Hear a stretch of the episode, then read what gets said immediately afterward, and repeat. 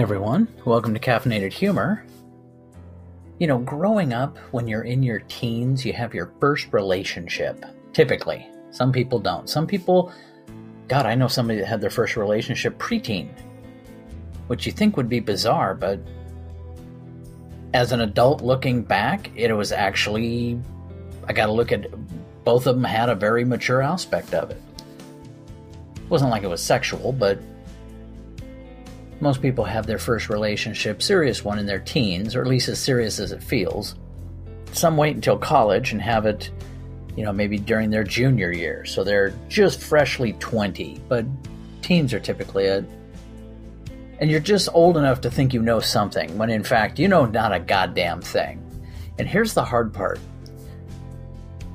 I had a family member that was a drug and alcohol counselor, and they said that when somebody begins using heavily, typically their emotional growth stops at the age they were when they began using. Well, honestly, I think sometimes people's emotional growth stops at the age they were when somebody just completely fucked over their heart. And so for the rest of their life, much like a drug addict, they're reacting to things as if, let's say it happened when they were 14, as a pissed off 14-year-old. That's not healthy. Can't even say it's really bad. It's just, you know, usually it's not your healthiest choices. Show me a 14-year-old that knows how to make great choices, and I'll show you a cartoon character that was invented by Disney. But if you look at relationships as you start to get older, they do get better, provided you got better. If you were damaged, like let's just say your teens just ripped the crap out of you and you ended up with all these horrible habits, addictions, not even necessarily drugs, just, you know, you're addicted to the bad behavior. Because if you do the same thing over and over again, it gets to be reflex. And that's an addiction. That's something that fucks you up because you can't get away from it. It's like if I throw a ball at you, your hand's going to come up of its own volition. It's an instinctive thing. And there's ways that you can have different behaviors trained into you by having it happen over and over again. You don't even realize you're doing it. But that's okay, because all of it is a defense mechanism. Typically, anything you see people do is something that their mind created out of a defense. It doesn't even have to be like somebody was trying to seriously hurt them emotionally or protect themselves physically. It could be something as simple as their mind, for whatever perception, saw a danger. And it created this as a way to get around that. Might be realistic, might not be. Could be something that other people look at and go, what the hell are you doing? There's a TV show on that talks about crazy addictions, and it shows this woman that she just eats squares of toilet paper throughout her day. She ate about 50 squares. Well, upside of it, she eats enough fiber. She's incredibly regular. But some people look at it and go, oh my God, this is horrible. Not necessarily. It's weird. It's something perhaps she should talk to someone to help her get over it. But it's not damaging her. I mean, sure, it's not like she's binging on meth and her teeth are falling out. You know, she's eating easily broke down paper. Once that gets into her stomach, stomach acids tear it apart. So she just passes all this, you know, massive amounts of fiber through her system, keeps her colon nice and squeaky clean. But it is one of those things. What was her mind fighting? What was her mind created that to help her deal with something else? Because a lot of things are just your mind's way of, you can't control this, I'll have you control this. And it is weird. I had a friend describe that's what her psychiatrist or psychologist, I'm not sure which, told her that's where her anorexia came from. It was about a 20-minute conversation, but part of it was that this was kind of like an extreme OCD, controlling herself, controlling this because another element of her life was out of control.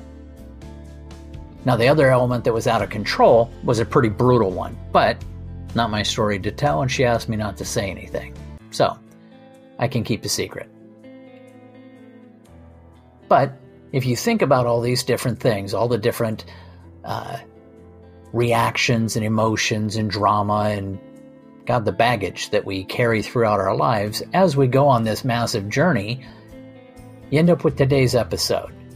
Make sure you pack clean underwear on today's Caffeinated Humor.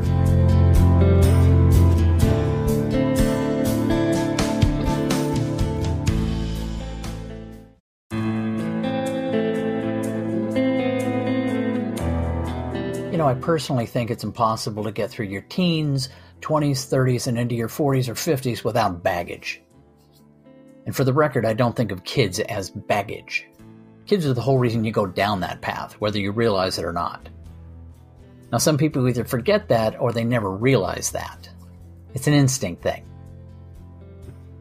You know, things like herpes. Now, there's a good example of negative baggage, but that's not the point I'm making. And quite honestly, it's so rampant right now.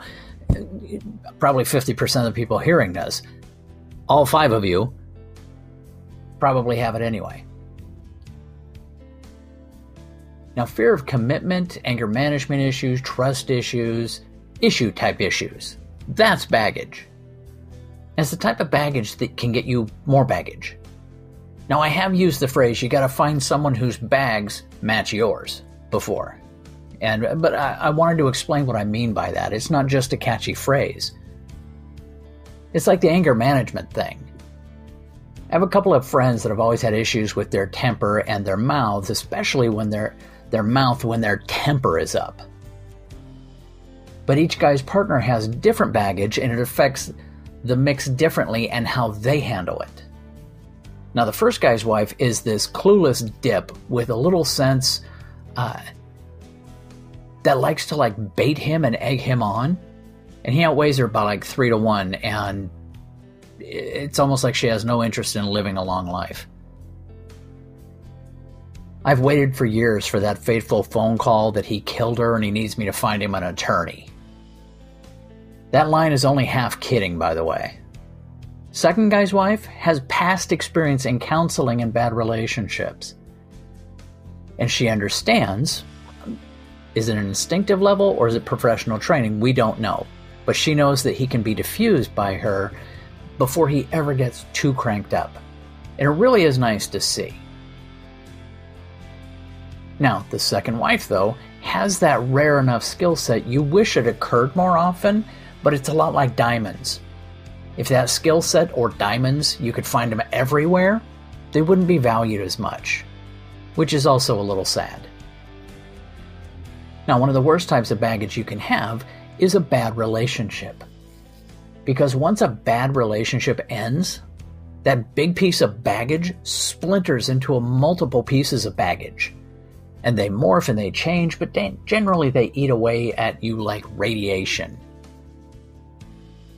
I know people who spend the rest of their lives dealing with the aftermath of a tragically bad relationship. And I know a little something about this. The best you can hope for in the long run is that you keep yourself open to opportunities. You try not to shut down sections of yourself out of fear or reflex. That being said, to use the old adage, if it feels good, do it. One of the baggages you can pick up is this misplaced sense of trying to please people who are no longer in your life. I had a friend of mine who's divorced. I've known her for a good long amount of time. She admitted to me that she doesn't let people she knows meet any of the men that she's dated or slept with since she got divorced. She does this because she doesn't want anyone to think that she's a quote-unquote slut. Well, who the hell are these people? Near as I can figure, it was whatever gaggle of rude, judgmental bitches she ran with in high school.